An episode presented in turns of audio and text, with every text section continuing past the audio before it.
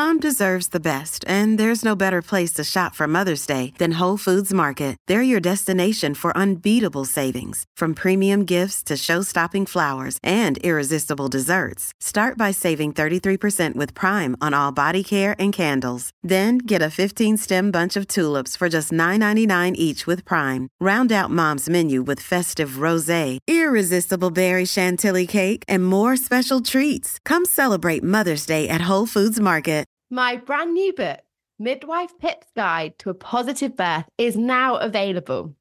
So much more than a book, this is a guide that allows me to hold your hand through your birth preparation journey. With over a decade of experience and knowledge packed in to ensure you really are empowered in the way you deserve to achieve a positive birth, regardless of the twists and turns that crop up.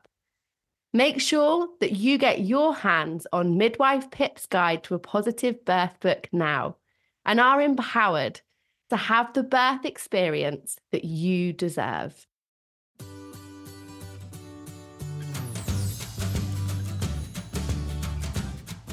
Hello, and welcome to the Pregnancy Wellness Podcast, hosted by me, Pip a practicing midwife who is on a mission to provide you with real evidence based information about pregnancy, birth, and the postpartum. Each episode, I'll be joined by special guests and leading experts to equip you with all the information you need for an empowered journey from conception right through to motherhood. So, with no further ado, let's make a cuppa and get started with today's episode. Food can trigger such a huge spectrum of emotions, from positive to controlling and incredibly negative, and can ultimately lead to damage of physical as well as psychological health. Eating disorders are a complex mental health illness, and so many men and women are living with distorted perceptions of their body image and around the consumption of food.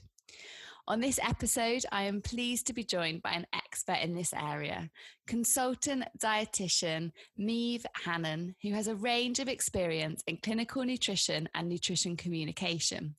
She is passionate about communicating evidence based nutrition messages which promote overall health, including a healthy relationship with food.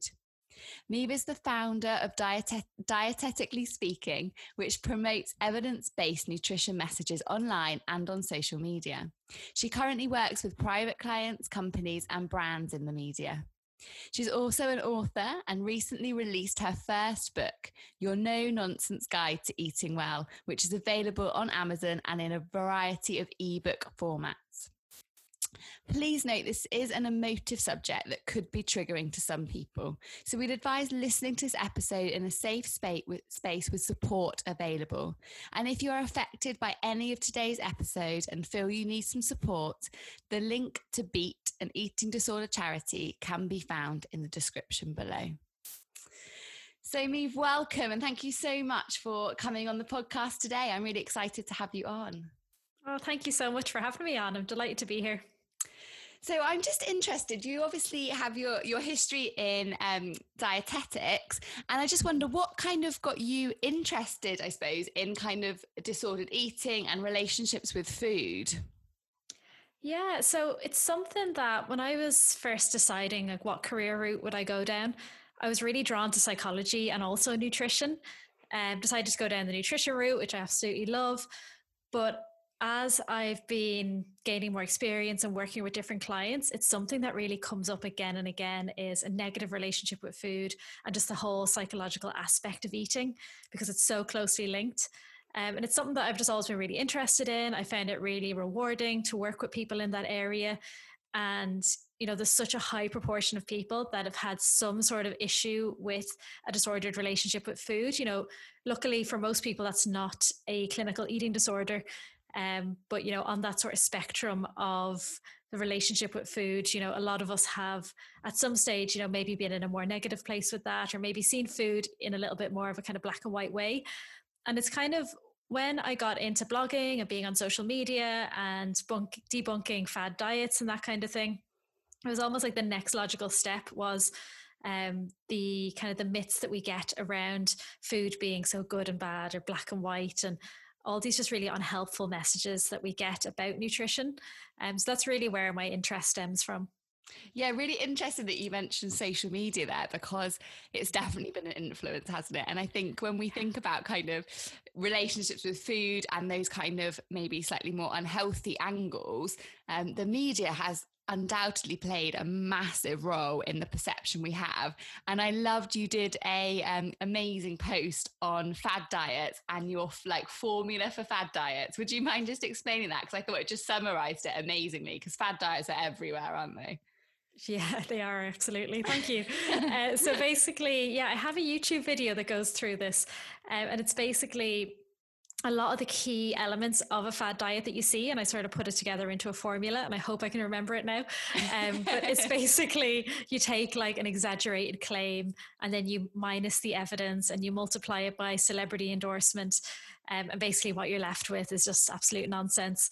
Um, because you know they were some of the key elements I was seeing that they're not evidence based. You know, there's big names or the celebrities behind some of these diets, and you know a lot of people are drawn to that.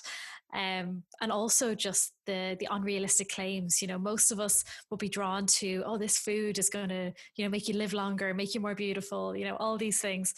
Um, so you can totally see why people are drawn to that, but it's really it's you know it's smoke and mirrors it's just not a sustainable approach and really a lot of those fatty diets aren't just a waste of time and money, but they can be harmful, especially in the long run.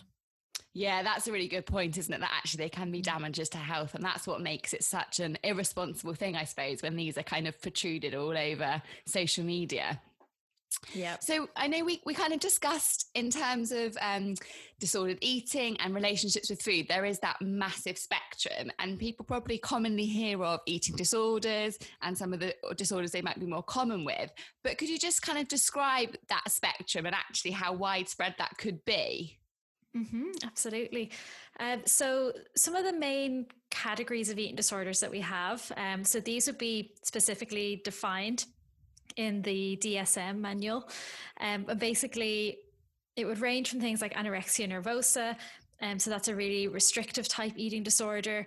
Um, and there's a lot of kind of common traits between different types of eating disorders, but anorexia would be really um, characterized by being very restrictive, often a low body weight, not always, uh, body dysmorphia, um, and it's actually the mental health illness that has um, the highest risk of death.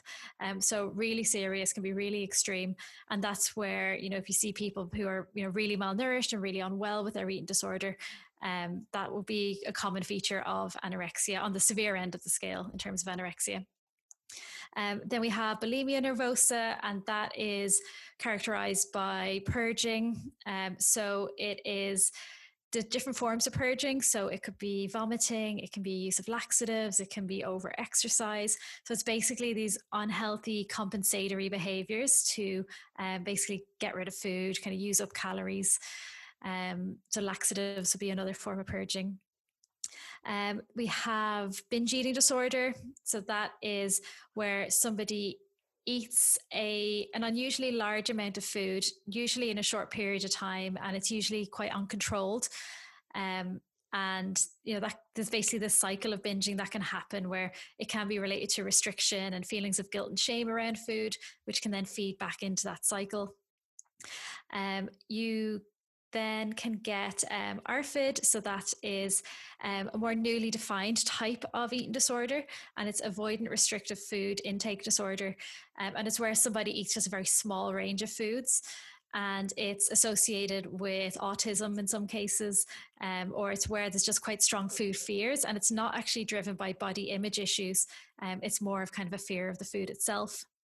And then you have this category of the unspecified type eating disorders um, and actually about you know more than 50% of eating disorders would fall into that category because most people don't just kind of slot nicely into a specific diagnosis.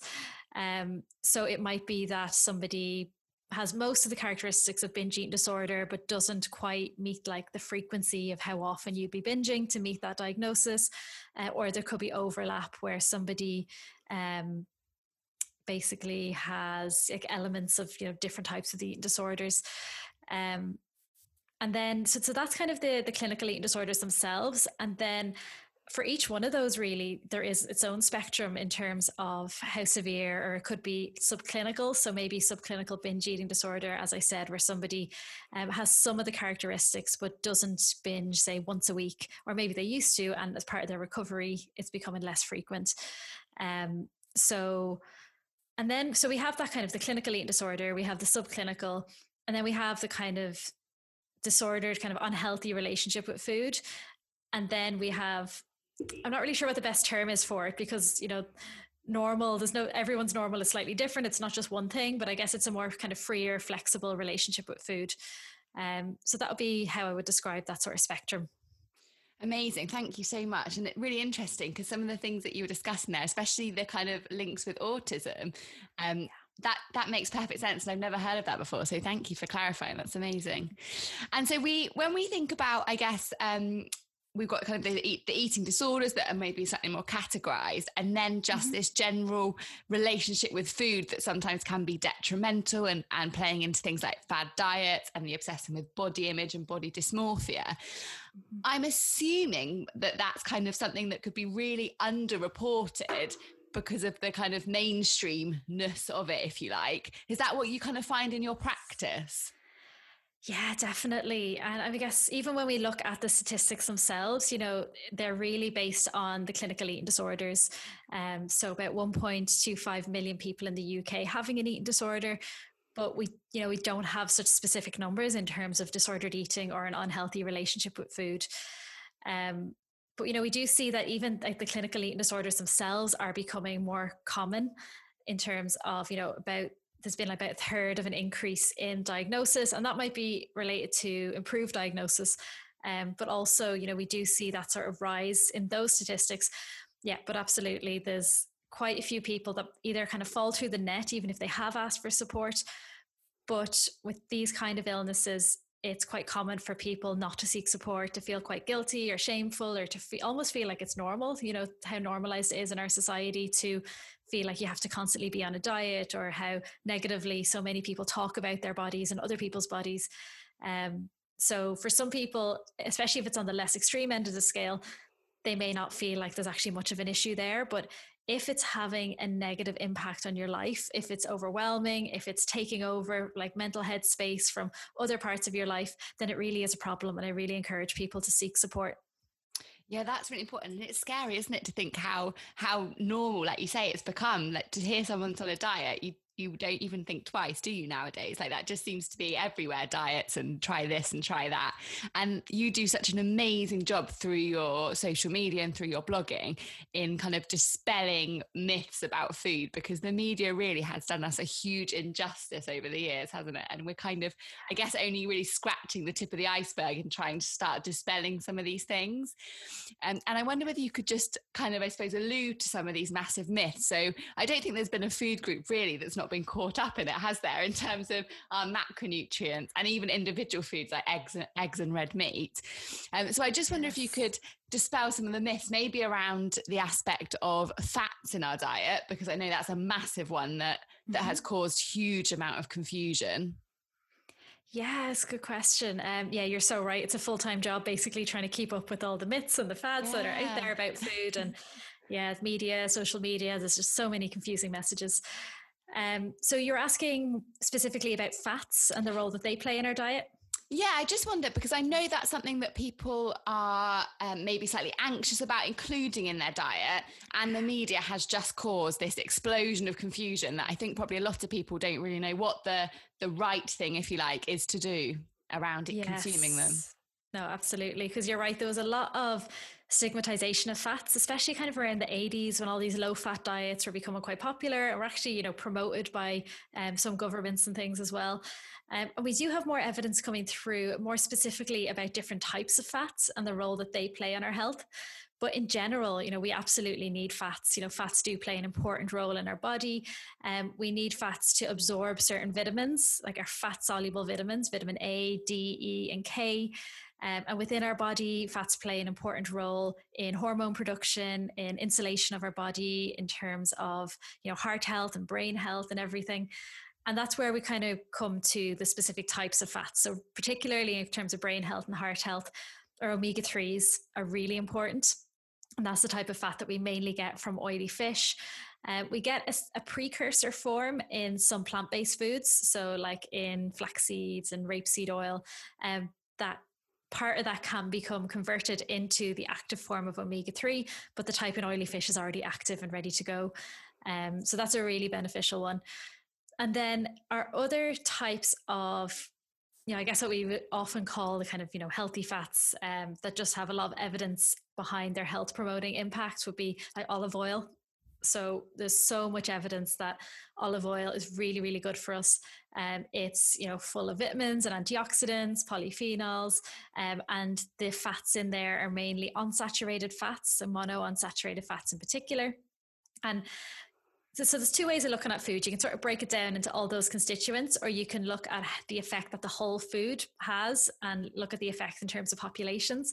And when we look at the effect of the whole food, it's more it's more representative really because we don't you know break up our foods into individual nutrients and like have a plate of omega-3s you know we would have like potatoes and veg and oily fish. Um, so when we look at olive oil itself and the role that it's played in the mediterranean diet in particular um, you know it seems to have a really protective effect in terms of the risk of heart disease and stroke and um, you know just play a really important role. So that's a really healthy one and um, other ones would be like nuts and seeds and avocado and hummus. Um, so they, you know, they're ones that would be higher in those unsaturated fats that I mentioned. Um, but you know, other sources of fats would be things like butter, coconut oil, pastries, those kind of foods. And you know, we can absolutely have those foods in our diet. We often get the message that, you know, we have to almost avoid sugar and saturated fat. And that's not the case at all. You know, a lot of people on a population level may benefit from having them in slightly smaller amounts. But it really depends on the individual because a lot of the clients that I would work with who would have issues with disordered eating or um, actual eating disorders, then it may be the exact opposite for them. And they may actually need to work on reintroducing those foods if they've completely cut them out because nothing needs to be off limits unless you're allergic to it. And as I said, fats themselves do play an important role in our body. That's a really great point actually. I love that you say that actually we shouldn't be cutting anything out because that's where I think a lot of a lot of again we allude to the media and, and kind of restrictive eating is cutting out major food groups. And I think that's probably something that a lot of a lot of the general population, even if they haven't got any kind of disordered eating that's been diagnosed, probably struggle with. And I think probably most women and men have experimented with these kind of fatty diets where they are cutting out or restricting major food groups. So that's a really good point in that actually we should be able to openly consume everything, some things in different mm-hmm. proportions to others, but actually having that freedom to enjoy all types of food. For sure. Yeah, I think that is just such an important message. And especially because as you're saying, there's it changes over the years, you know, which foods are stigmatized and things. But I guess at the moment there's a lot of focus on plant-based eating. And although there's lots of benefits in terms of eating plants, a plant based diet doesn't need to be plant only, and there's lots of benefits to animal based foods, although we just need them in slightly smaller amounts than the plant based foods. Um, but you know, when you are in an environment where people are you know sometimes shaming you for your food choice um, then it can become really difficult or even when i work with um, teenagers and young people and you know their friends are experimenting with you know going vegan and giving up foods and at that age group, it can be a higher risk of developing an eating disorder, and just restricting foods, taking out food groups for some people can cause problems. So it just is important to bear in mind. Yeah, definitely. And so when we talk about, I guess, cutting out food groups and restricting food, are there any kind of key signs and symptoms that we can look out for, either for individ- individuals or people that you maybe um, are, are close with, in terms of detecting maybe some sort of issues with food that might be emerging? Yeah, good question. So, uh, one would be so, what's the level of restriction? So, is it that they are, you know, trying to eat slightly smaller portions or, um, you know, trying to experiment with having like fruit for dessert sometimes instead of chocolate. You know, if they're doing it in quite like a moderation way, but it's not off limits, um, then that would be kind of a healthier approach. If it seems to be very black and white, like I can never eat this food, or they seem quite um, know maybe anxious and stressed even at the thought of it or in social situations if it you know if it becomes really difficult to find somewhere to eat out and that kind of thing um, that can be a sign um, another thing to think about is what's the motivation behind it so I guess I was talking about plant based diets there. So if it is, um, say somebody's gone vegan and their motivation seems to be mainly around food and they're talking about food and like saying that there's less calories in these plant-based foods and that kind of thing then that would be more of an alarm bell rather than if it was to be uh, motivated by animal welfare or the environment um, because well partly because it's from a nutrition point of view you, you don't need to cut out any foods as i was saying um, and if nutrition is the main motivator, then it can just be a way of restricting calories, basically. Um, and that's where you know you need to be a little bit more cautious. Um, so they'd be some of the things to think about. So kind of what's the reason behind it, and kind of how extreme is it, and is it interfering with social interactions? Is it kind of causing isolation? Yeah, that's a really good point. And I suppose that kind of in that food becomes a focus of of everything and is kind of all consuming um, is where it can, I suppose, start to become slightly dangerous um, for individuals. Mm-hmm. And then when we think, I guess, about the general population, are there any people who are perhaps maybe more at risk of developing some disordered eating or, or a diagnosed eating disorder over others? Yeah, there are. Um, so, as I mentioned, teenagers and young people are often at a higher risk. Um, partially related to the you know the pressures and all the media and social media messages that we discussed um, and also you know parts of their brain just aren't fully formed in terms of you know logic and making rational decisions so so they can be at a higher risk um, it's interesting because we're, we're still finding out you know some of the causes and the reasons behind eating disorders um, but we know that it's a combination really of biological factors and environmental factors. So, you know, partially genetics and then also environmental factors like is there somebody else that in the house that's been dieting and you know that's been kind of a triggering event for somebody? Um, or yeah all these images in the media or on social media or um, an episode of trauma for example. Um, these types of things in somebody who's already kind of genetically predisposed that combination of the two seems to increase the risk of an eating disorder. So other things to think about is, you know, if it's in the family, then it can sometimes be more likely and kind of for a combination of genetic and environmental reasons because if it's again in the family somebody may have just kind of grown up seeing that or been exposed to it or again it could just be in the genes. Um, so it's not to say that it's anybody's fault. Um, it's not it's just it's quite a complex picture in terms of what the causes are. Um, mental health issues as well are quite closely linked. So, um, issues with depression, anxiety, alcohol, drug abuse, um, being very preoccupied in terms of body image, so body image issues. Um, people who are also uh, have more perfectionist tendencies and quite kind of high achievers um, because that can go down the kind of the rigid thinking less flexible sort of route which can then be translated into food and as I said, you know, trauma itself are just quite triggering events, and those events can be really different for different people. Um, but you know, sometimes it's cases of physical, emotional, or sexual abuse. Um, it can be a bereavement. It can be being bullied. Um, it can be being under like a lot of pressure. Um, or for some people, times like significant times in their life, like somebody trying to lose weight for a wedding, or um, some people find actually even if they've been recovered that during pregnancy can be quite a triggering time as well or even postpartum so after having the baby um so yeah so it's, it's there's quite a few different things that can impact it and as i said it, it's generally that combination of genetic and some other kind of lifestyle factors. It's such a complex picture isn't it? It's so and so i guess so individual as well to each person yeah sure. absolutely so when we talk about sort of, I guess, younger people being slightly more at increased risk of developing disordered eating habits um, and that kind of environmental influence, especially in the home environment, is there kind of any things we can do in our family homes to try and reduce the risk of kind of unhealthy relationships with food and eating? Yeah, really good question. And I should say as well that even though these are some of the people that are more likely to be at risk. An eating disorder can impact anyone of any age, of any race. Um, so we often you know, I think I did mention myself, young women. Um, you know, it's not to say that nobody else can develop an eating disorder, and we are seeing higher rates um, in men in particular and in boys. Um, so, yeah, so in terms of the home environment, it's really important just to try and normalize eating as much as possible um, and keeping it as a a positive time. So basically, um, not talking about calories, not talking about diets, cutting out foods, not kind of shaming anyone for what they're eating or commenting on what they're eating too much. Um, and the same goes for body image. So, not talking about your own body or other people's body in a negative way.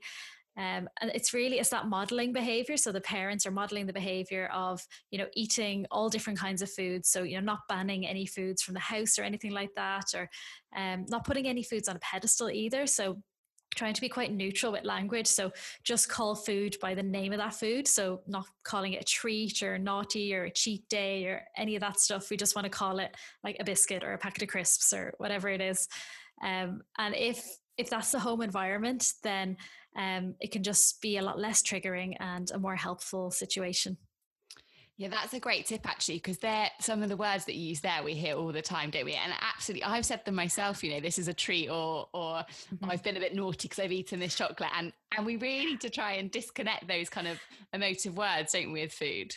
It's true, and it's hard. I feel like treat in particular um, is a really hard one to break. If you've been, you know, brought up using that word, I have to stop myself all the time. Yeah, absolutely. And even when we, we mm-hmm. speak about like our animals, you know, we give them food as a treat. It kind of uh-huh. radiates all through our lives, doesn't it? For sure.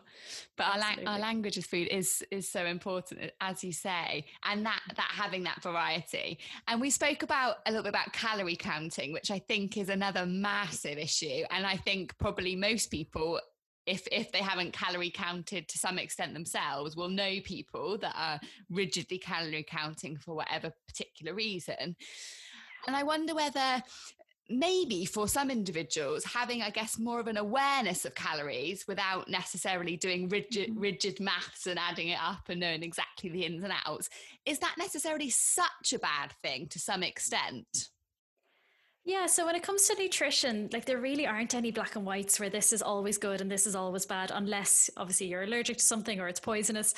Um, but otherwise, you know, there are some people that are able to calorie count or have that calorie awareness, and it's absolutely fine for them, or it's even helpful for them. Um, but on a kind of a larger scale. So it's quite relevant at the moment because with the new obesity strategy, you know, this talk of putting calories on all menus and, you know, being very visible in lots of places. Um, I would argue that's not the best approach. I think it's good to have the information available for people who want to go and look for it. But we do also have these vulnerable people to think about. That means that, you know, it's going to make just going to a restaurant or something that was already going to be a really triggering event even more difficult. Um, but yeah, I mean, there is there is a more kind of a moderation approach, as you're saying. So I, mean, for some people, though, any type of calorie counting, focusing on numbers is going to be triggering, and you really need to step away from it. So, if anybody has a history of an eating disorder or feels like they may be predisposed to that, then you're really best to stay away from the numbers, really try and disconnect from calorie counting because it's not even that accurate. So, two people could eat the same amount of calories and they would actually digest different amounts depending on their hormones, depending on what's going on with them that day. Um, and also, I mean, the estimates on the packet, you know, they are estimates. And the same with when you, if you calculate your calorie requirements, or, you know, if I calculate calorie requirements for a client, it's always an estimate. It's never like an exact science unless you're doing specific tests in a lab. You know, that's the only way you're going to get a more accurate estimation of calorie requirements. Um, so yeah, so it's really variable. So that's what I always say is you should always take it with a pinch of salt. And with anything, you need to have some flexibility from it. So if it becomes a thing that calorie counting is something that you need to do every day, you feel really worried if you don't do it. It means it's kind of going back to we're saying, you know, interfering with socializing and that kind of thing. If it's like, um, oh, you know, I don't know, if you went on holidays or something back in the day when we used to go on holidays. Yeah. Um, you, you know, if if you couldn't get the app to work in that country or something like it'd be really stressful, it'd be really difficult. If you're getting those kind of signs, then it's okay, this may be unhealthy, this may be a bit obsessive. Um, and some people use it just to begin with to get an, an idea of the calories in food or an idea of what they need, but then gradually move away from that and try and become a little bit more intuitive or a little bit more flexible with it. So, yeah, so for some people, it can be okay. Um, but for anyone who is predisposed to disordered eating, um, definitely not. Yeah, that's really great advice actually, because you, there's apps everywhere, isn't there, about kind of calorie counting and, and having that yeah. That awareness that actually is this going to become something that becomes actually quite obsessive and unhealthy um, and reduces your flexibility, then we need to be just curbing that straight away.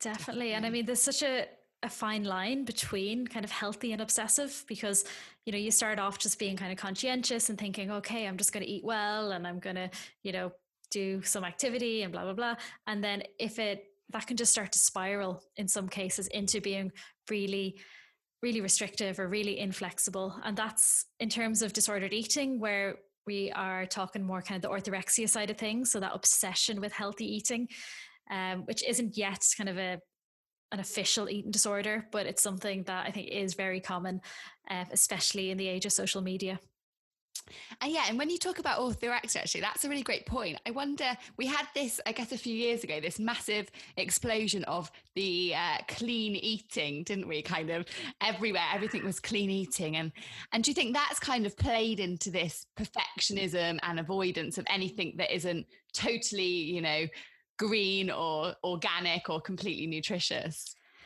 Yeah, definitely. Um, because even that language, I mean, that's so toxic talking about food as being clean because then it's insinuating that other food is unclean or bad. And it's it's totally that black and white thing. And it was quite clean eating. I found a really insidious one because on the face of it, it didn't seem that bad. It was like, oh, I'm just I'm just eating well. Um, but actually when you looked at clean eating, it was restrictive. It was talking about avoiding gluten for no reason, you know, avoiding dairy and a lot of focus on organic food and, uh, you know, a lot of things that just aren't necessary for a healthy diet. Um, and then again, yeah, that kind of that black and white restriction. And for some people, it kind of became, you know, I'm eating clean this day. And then again, this is a cheat day. And this is, you know, words that are you know around still and they're still very common for people to talk about eating clean and clean eating um, even though thankfully the fad itself is kind of over yeah definitely and i've 100% used those terms in in the mm-hmm. past in a what i consider to be a balanced way i suppose but i i definitely got sucked up in having those clean eating books or it's it's cheat day, so we're going to have a takeaway. Like I've definitely used that terminology without even thinking about how that could be damaging to the people around me, mm-hmm. um, or our, our own image. And I think yeah, it's great that we're starting to raise awareness and move away from these terms of good food and bad food, and recognize that all food is nutritious in some way, but that and the kind of components of that could vary. Absolutely, and that's where, like, if we look at some of the main principles of eating well this is something i talk about in my book is that that variety is so key. And when we eat a variety of foods, we get lots of different nutrients, but it also means that we have that flexibility. So if not, nothing's off limits, again, unless you decide, you know, for ethical reasons or if you have a certain allergy, you know, there are definitely caveats to it. But for the most part, if nothing's off limits to you and you then approach it from a place of self care and it's more, okay, how am I going to feel good? What's going to nourish my body? But what's also just going to taste good and what am I going to enjoy? Because that's still an important part. Definitely. Food can be such an amazing part of life, can't it? And that's, I guess, where it's. Yes. So sad and damaging when that becomes a, a compulsive or a restrictive or a really negative emotion that's associated with foods rather than those kind of positive and enjoyments.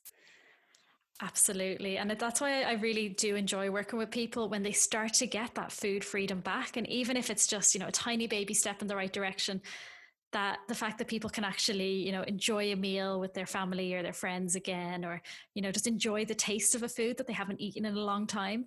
Um, yeah, I really enjoy that that must be such a rewarding moment. And actually, for mm-hmm. anyone who's listening who perhaps is going through an eating disorder journey, to hear that that is that is hopefully their future reality.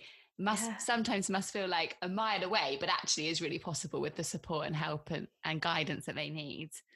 That's it and it's looking at the kind of the bigger picture of you know where have you come from and you know those baby steps as well because it can seem so overwhelming if somebody's in if somebody's very unwell and they're in a very restrictive place but if you can gradually start to you know work through some reintroductions and you know get help with your nutrition plan um, it can just make such a big difference yeah, absolutely. And I wonder, we've kind of talked about um, the the food element of disordered eating and relationships with food, but I wonder mm-hmm. whether physical active activity and exercise, where does that kind of fit in? Yeah, so it really depends on the individual and the type of eating disorder or disordered eating that they're going through. Um, if somebody has a severe eating disorder, and for example, if they're admitted into hospital, um, then they may be on bed rest. So exercise may be off the table altogether. Um, similarly, if somebody is recovering but they're at home, but they're getting, you know, they're seeing a dietitian and a psychologist and keeping in touch with their doctor, um, it may be that they still need to limit their activity. So it depends how they're doing in terms of, um, you know, how are their blood results, and if it's uh, for women, you know, have they got their period back regularly, and how's their energy levels, and how are they doing with their nutrition plan, and that kind of thing, before they can start to increase their activity levels again. And for other people, focusing on, so say, I guess, if we're talking about the more so not a clinical eating disorder, but if somebody has more of a disordered relationship with food and possibly that might be impacting exercise as well. So if exercise has become kind of an obsessive thing or a punishment or something that you avoid because you hate because you really force yourself to do you know really strenuous exercise that you just don't enjoy um, then coming at that from a place of self-care as well can be really helpful. So focusing on gentle movement um, and intuitive movement so movement that you enjoy basically um, so for some people, it's like starting off with gentle yoga or some walks, and maybe it's a walk with your partner or your friends. Um, just something that you enjoy. Really, that's that's the key part of it.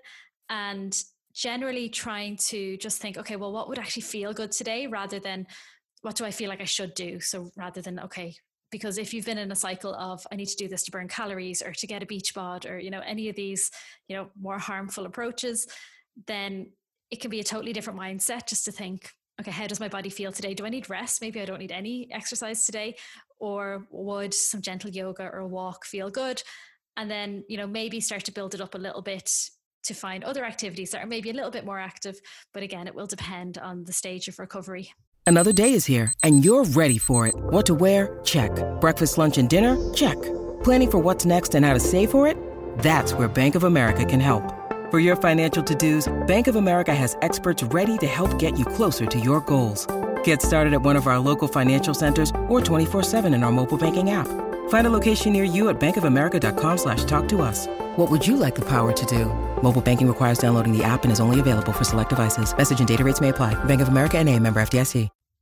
I love that you mentioned that that actually what do what's going to feel good today rather than what's my mind telling me that I've got to do because that's that's definitely for some people going to be a really overwhelming emotion. So so changing your mindset on that's really important. And mm-hmm. Beachbod, oh my goodness, what a what an awful media campaign this has been for years and years and years, hasn't it? And I guess that falls in line with that getting your post baby body back, which as a midwife makes me mm-hmm. so furious. And these are the kind of things that have just caused so much damage to so many people, haven't they? Absolutely. And yeah, that's a really good point to mention that. And there's so much pressure on new mothers as it is. And to have, you know, all these negative media images then about like, you know, here's this person's body, you know, soon after giving birth and everything. And it, it's just, it's, it's so toxic. I mean, it's amazing what our bodies can do and how our bodies can change. And um, just this you know promoting this image that we're supposed to stay and like look like a teenager or an unrealistic model forever it's it's just really toxic it really is, isn't it? And I think for for anyone who's experiencing, I guess maybe some negative comparison or mm. things on social media, it's just so important that they unfollow those people and actually fill yes. their feed with with positive and realistic and healthy expectations rather than this these extreme kind of takes on on various fads and an image. That's it. Or even move away from people altogether and just follow like puppies and bunnies and just yeah. things that make you happy. yeah, I love it. Definitely. so when we, I suppose, look at um, the the range of um, eating disorders do you find that generally people are able to recognize a problem themselves or does it tend to come from maybe people around them what's your experience um, it's been a bit of both in my experience because I've I've been thinking mainly of with some of the younger people I've worked with, some more the kind of adolescent group. Um, a lot of the time it has been from the parents or sometimes from um, like a sports coach or something like that. Um, but even with some of the adults I've worked with, yeah, it has been like partners and things have noticed, but a lot of the time, the person themselves does have some sort of inkling. Um, it's just they may not always be at the stage of being fully ready to ask for help and to acknowledge it. Um, so yeah, it's it's been a bit of a mix of both, really, in my experience. And I suppose that's where kind of raising the awareness around disordered eating and sort of breaking down that taboo is really important, isn't it? So that actually people can start these conversations and then actually access the help that they really, really need. Yeah, absolutely. And that's where the Beat website that you mentioned is so helpful. And um, there's loads of great resources on there. And there's like specific leaflets about if you suspect somebody close to you has an eating disorder, you know, how do you approach that? What do you do? And even some of the kind of the early signs and symptoms as well. Um, so there's there's two different ones um, that are fairly easy to remember. So you have lips, flips, hips, kips, nips, and skips. So that's kind of one approach. And what it means is um, it's just kind of to to remind you of some of the key aspects of disordered eating. So lips is that person being obsessive around what they're putting through their mouth. So are they obsessing about food? Flips is behavior changing. So it's behavior flipping back and forth. Hips, a distortion around body image kips, somebody often being tired or struggling with concentration. Nips is nipping to the toilet after meals, so possibly purging. And then skips is somebody starting to exercise regularly. Um, so that's one image that they have up on the Beat website, um, which can be helpful in terms of signposting. And then another one is called the SCOFF questionnaire. And it's S C O F F, and it stands for sick, control, one, fat, and food. And what it means is do you ever make yourself sick because you feel uncomfortably full? Do you ever worry that you've lost control over how much you eat? Have you recently lost more than one stone in a three month period? Do you believe yourself to be fat when other people say you're too thin? And would you say that food dominates your life? So that that's another kind of brief overview in terms of some of the signs and symptoms if you suspect that somebody close to you uh, may have issues with food or if you yourself feel like there may be an issue there. And I mean, really, the one key question I would always bring it back to is Do you think that food dominates your life in an unhealthy way? And if the answer is yes, maybe unsure, um, then I would always encourage somebody to seek support or at least to speak to a friend or a loved one. Yeah, that's a really great advice. And those tools, I suppose, are things that we can almost do just to screen ourselves now and again, maybe mm-hmm. when life's getting a bit chaotic and just reassess where we're at and actually what do we need to be focusing on. Because I think yeah. the the one we spoke about about um, do you think you're fat when other people don't, I think is probably massively common when you think about the general population and all of the the ad hoc diets that people might go on and again alluding to those um, restriction in food groups and actually looking at our bodies in a positive light we seem to be absolutely terrible at don't we? Like yeah. we're just terrible. And sometimes i think we need to just stand in the mirror and say do you know what? Actually my body's great because it's free of disease. It allows me to do whatever it is that makes you feel good be that that running or, or your job or or having you know grown children or, or birth children and looking at those positive things rather than oh i've got some cellulite on my thighs like 99.9% of other women in, in, in the world.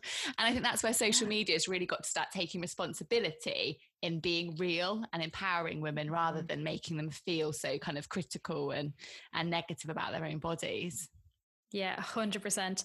Um, and because, you know, it may not come naturally to everyone, as you're saying, to think about our body in such a positive way, it's almost like kind of like a muscle that you need to exercise, but it's exercising that kind of self control and body acceptance or even body positivity if you can get to that stage. Um, and it can be, as you're saying, literally looking in the mirror and just thinking, you know, why are you grateful for each part of your body? Um, there's some nice, like, little meditations and things you can do about it. And um, just starting to reframe it really when you do when that negative voice pops up it's not to you know push it away or ignore it but it's to you know how would you respond to a friend that was saying that about themselves and try and be as kind and compassionate to yourself that's a great tip, isn't it? Because I'm sure the things mm-hmm. that people say to themselves, they would never even dream of considering, let alone saying to somebody else. And and we yeah. need to give ourselves that self love as well, for sure.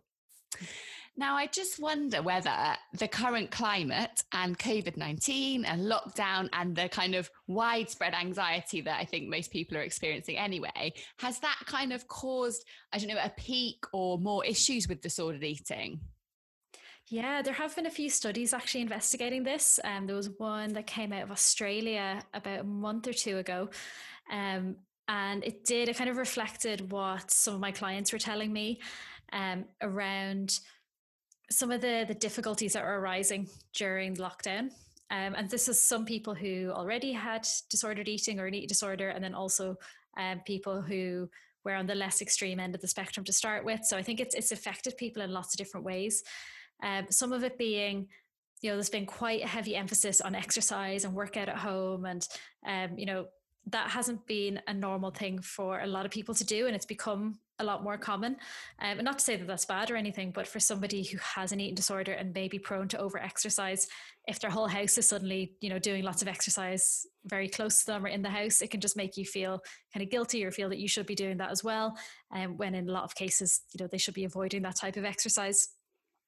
Um, same with food, you know, there's been a lot of emphasis on i guess healthy eating and home cooking and you know but a lot of it has been really positive in terms of you know making sourdough and baking and you know just enjoying getting in touch with food again. So there has been some positives some negatives um, and for some people it's it's just increased anxiety in general and that increase in anxiety can then play out in terms of the eating disorder in terms of trying to regain control by restricting food intake or by the eating disorder trying to regain a bit more control. So so yeah there's there's lots of ways that it it has negatively impacted people's relationship with food and in some cases the recovery journey.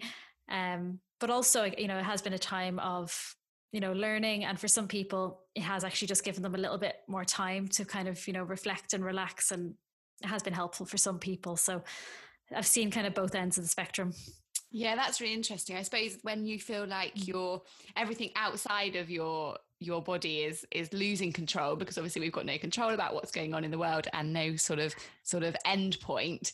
I wonder whether maybe people are therefore focusing on that exercise and food to kind mm. of replace the control that they might have had in their their normal day. And, and I suppose it's raised some new challenges for people for sure. Mm-hmm. Yeah.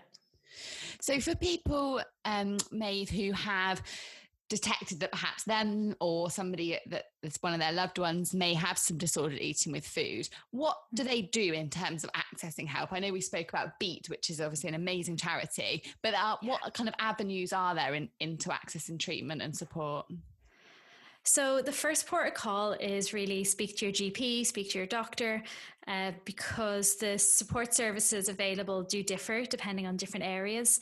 Um, and it's always just good to get that medical support and medical checkup because if somebody has an eating disorder, it's that kind of three prong approach of medical support from a doctor, nutrition support from a dietitian, and psychological support. You know, they're the three things that really help to improve and speed up recovery. Um, so, so that first step is you know speaking to your doctor about that, seeing what's available. Um, you know, you'll most likely get a blood test taken to check you know some of those those important factors. Um, and then and then it will depend. So unfortunately some of the waiting lists for actual eating disorder treatment um, in the nhs can be quite long but it, will of course depend on the area that you're in. Um, but there's lots of you know really great specialist teams um, in terms of community mental health teams and eating disorder teams and um, specific to young people and to adults. Um, there's also then, you know, support available down the private route. Uh, so, you know, I work with some clients privately online, and there's other dietitians and psychologists and therapists who also work privately. Um, and there's some groups as well. So it again depends on the the type um, of the disorder or disordered eating and the overall condition. Um, but you know sometimes there are kind of like cbt groups and um, general support groups and on the beat website you know they have some support services on there. Um, so yeah so really the starting point i usually encourage people to go to the doctor and to have a look on the beat website.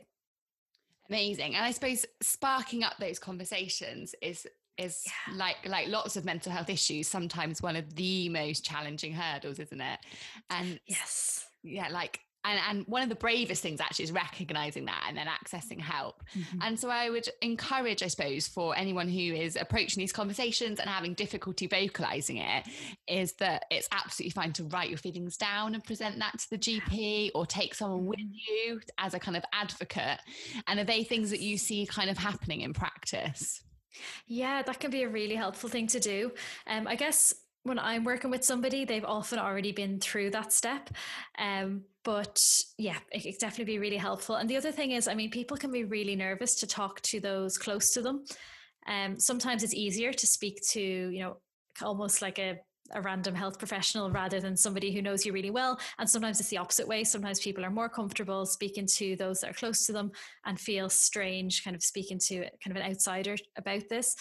Um, so whatever you find you know the easiest as a starting point it just really is important to have that conversation. So whether it's friends and family whether it's health professional ideally both. And if you are really nervous about those first conversations you don't always have to you know go into loads of detail or anything. It doesn't need to be this massive conversation. It can just be um, you know i'm struggling with my food my body image you know i'm working on it i'm getting support. Um, you know just just even setting the scene in that way and just you know taking it from there because it, it'll start to take the power out of the eating disorder the more you can speak about it and get support and kind of bring it out into the light because if it's left kind of by itself it gives it more space to thrive and to take over and to take more control. Um, so it is just really important to have those conversations yeah, brilliant. That's really great advice. And I guess in terms of treatment for um, eating mm-hmm. disorders, mm-hmm. it's going to vary depending on severity and type. But would you mind just kind of summarizing some of the, I guess, most common options and kind of routes that people might be directed along? Yeah, so as I said, it should really be the the psychological support, the nutrition support, and the medical support. Um, and then, as I said, it might be support from a community team that would have all of those um, aspects to support you. Or for some people, especially if they go down the private route, then you might find your own therapist, your own dietitian. Um, and the in terms of the the therapy itself. So, um, obviously, you know, I can't really speak about the the psychological side of things in too much detail. Um, but some of the approaches that you know I've I've heard about or read about, and my clients have told me about, um, have been around use of CBT, around acceptance therapy, um, around the self guided help as well, self guided therapy. So more where somebody is either in a group or an individual setting, kind of given kind of reflections and exercises to do, and um, the the health professional you know just kind of guides the person through that but it's really it's a lot of self-directed work um, and then there is there is a type of um, CBT specific to eating disorders as well. Um, so they be some of the those kind of approaches from the nutrition side of things. Um, it it really does depend on the situation. So if somebody is a very restrictive eating disorder, or if it's anorexia, then it's often you know you'll have a nutrition plan to start with. Somebody has to build up their nutrition intake gradually. Um, and then it's often working through the kind of food fears. So, gradually reintroducing foods as well, expanding the dietary intake. Um, for some people, if it's, say, more kind of binge eating disorder, then it's it's really important to establish regular eating so eating every two to three hours you know having your three meals your three snacks um, and you know focusing on balancing the meals so they're also satisfying and will keep you going and are nutritious of course. Um, and also yeah it's kind of similar in terms of working through food fears um, and also it's there's a lot of debunking and and putting into perspective nutrition and the fads and things because if somebody is struggling with their food and their relationship with food and they they have all these kind of misconceptions or all these ideas in their head a lot of the time it's about like debunking that and um, kind of reassuring around food yeah, definitely. And I guess that's really useful for people to understand that it is that multi pronged approach because you've got the mm-hmm. psychological element, the physical element, and then obviously that that recovery in terms of looking at nutrition and food and, and the way forward for everybody. And mm-hmm the the debunking of myths to anyone who is still got any illusions over kind of food restriction or or kind of myths around food, I would absolutely recommend heading over to Maeve's page, which will be linked in the bio, because you do debunk them just so brilliantly. Oh, thank and, you. and hopefully people will will start to understand that actually all food is food and that we shouldn't be restricting any kind of food groups and we need to be working through that if that's kind of a headspace i suppose that that people might be in yes definitely definitely, definitely. Amazing. And so for I suppose for people who maybe have not got a, a specified eating disorder, but have got this general, uh, maybe slightly unhelpful relationship with food or with their body mm-hmm. image, would you be able to give us a few little top tips for for managing that and trying to to work through that and make food more of a positive thing for them? Yeah, so I mean, the first thing is really as we were saying, taking food off that pedestal. So realizing that there's no such thing as good and bad foods. It's all about your overall diet, your overall balance, and all foods can play a role in that. And, you know, getting back to that place of enjoying food. So for some people, we'd be doing like mindful eating exercises with food to really tap into, you know, what's it taste like and what foods do you really like. Give you a lot of experimenting. Um, if someone wants to go down the intuitive eating approach route, um, that can be a really good one. And not for somebody who's, you know, suffering from a severe eating disorder, um, but for somebody who is on the less extreme end, um, who wants to maybe improve their relationship with food, um, it can be really nice because you know there are parts of it where you focus on positive body image and um, that intuitive movement that we mentioned Nutrition does come into it, but it's the last step. It's gentle nutrition where you are considering, you know, what feels good, what tastes good, but also you know how do i want to feel and what would actually you know make me feel good and make sure my bells are regular and all these other things that food has an impact on. So it's, it's just much bigger picture but it's really focusing on those internal signals of hunger of fullness um, of eating mindfully of enjoying food and not being scared of that kind of satisfaction factor because that's something that a lot of us have that we're almost scared to feel full or to enjoy our food you know that it's almost like society sort of says that you always have to be on a diet or you always have to be a little bit hungry. Um, and it's, you know, it's just throwing away those unhelpful rules and ditching all of that diet culture um, and just getting to kind of a freer and happier place with food. But it's quite hard to explain it so briefly because it's such a, a long process. Um, and it's something that it, it's really it's a self-discovery journey and it's it's very individual but you know it's a really worthwhile thing to do yeah, definitely. I suppose there's no no quick fix in the same way that there is no quick fix in terms of all the the ridiculous fad diets that we see alluded everywhere. Yeah. true, true. and then um, just to to finish us off, I wonder whether you could share us another three top tips, but for people who perhaps want to speak to someone who they think may be suffering from maybe a more severe version of an eating disorder mm-hmm. or supporting someone who has been diagnosed. Yeah, really good question. So I think it really does come back to what we were saying. We were kind of talking about it in terms of like a household, but it may not be a household, it may be a friend, but you know, not using those unhelpful that unhelpful language around weight, shape, food, diets, those kinds of things to start with. Um, providing lots of reassurance. So, you know, just being there for that person is is really the most important thing. And I, guess if it's in a more kind of a family context as well, just making sure that, you know, just taking blame out of the equation. So, you know, you're not blaming yourself, you're not blaming the person, and, you know, they aren't blaming anyone because, as we said earlier, it's so complex, all the reasons that can lead to an eating disorder developing. It's not one person's fault at all. Um, and yeah, in terms of kind of practical advice, I would really encourage people to check out the leaflet from Beat on the Beat website.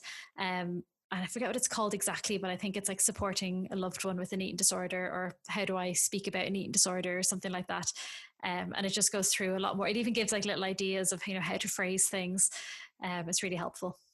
That's really helpful because I think people are probably sometimes worried about saying anything in fear of saying the wrong thing, and then that can obviously also cause issues. So having some phrases that you can you can utilize is, is really really helpful in supporting that. Yeah, and I mean that is something. I mean for health professionals as well. I feel in this area sometimes um, we can be scared to sort of say the wrong thing, but it's just much more important to just be there for that person to you know to be honest to be supportive um, and to kind of you know to respect their strength that they have as well because um you know we they're they're not going to be this you know really delicate person we're not going to break them by saying anything it's just I know I know I did say you know be careful of what we're saying but it's much more important to just actually be there and to be able to have the conversation.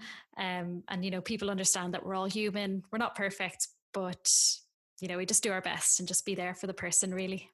Definitely. And life would be boring if we were perfect, wouldn't it? We Oh yeah. No such thing as perfect. No, no, definitely not.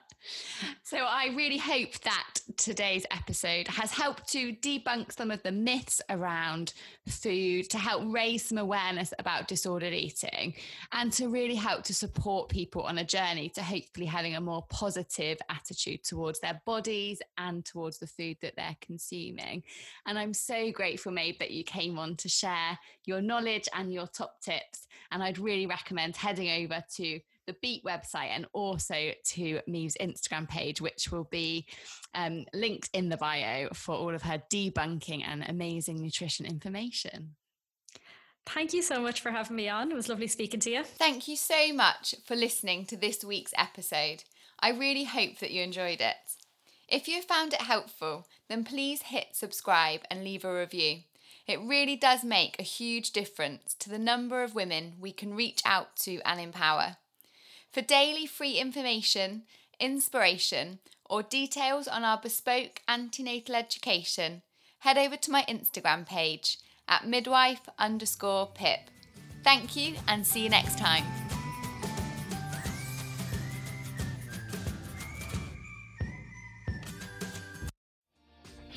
Hi, my name is Kaye Adams, and to be honest, I'm not so good with the ageing process, so I enlisted my old chum, the filter free Cara McKenzie, to advise. Could you imagine being a porn star? The room would need to be really hot for me to strip off. To be honest, she's not much help, but she is rather amusing.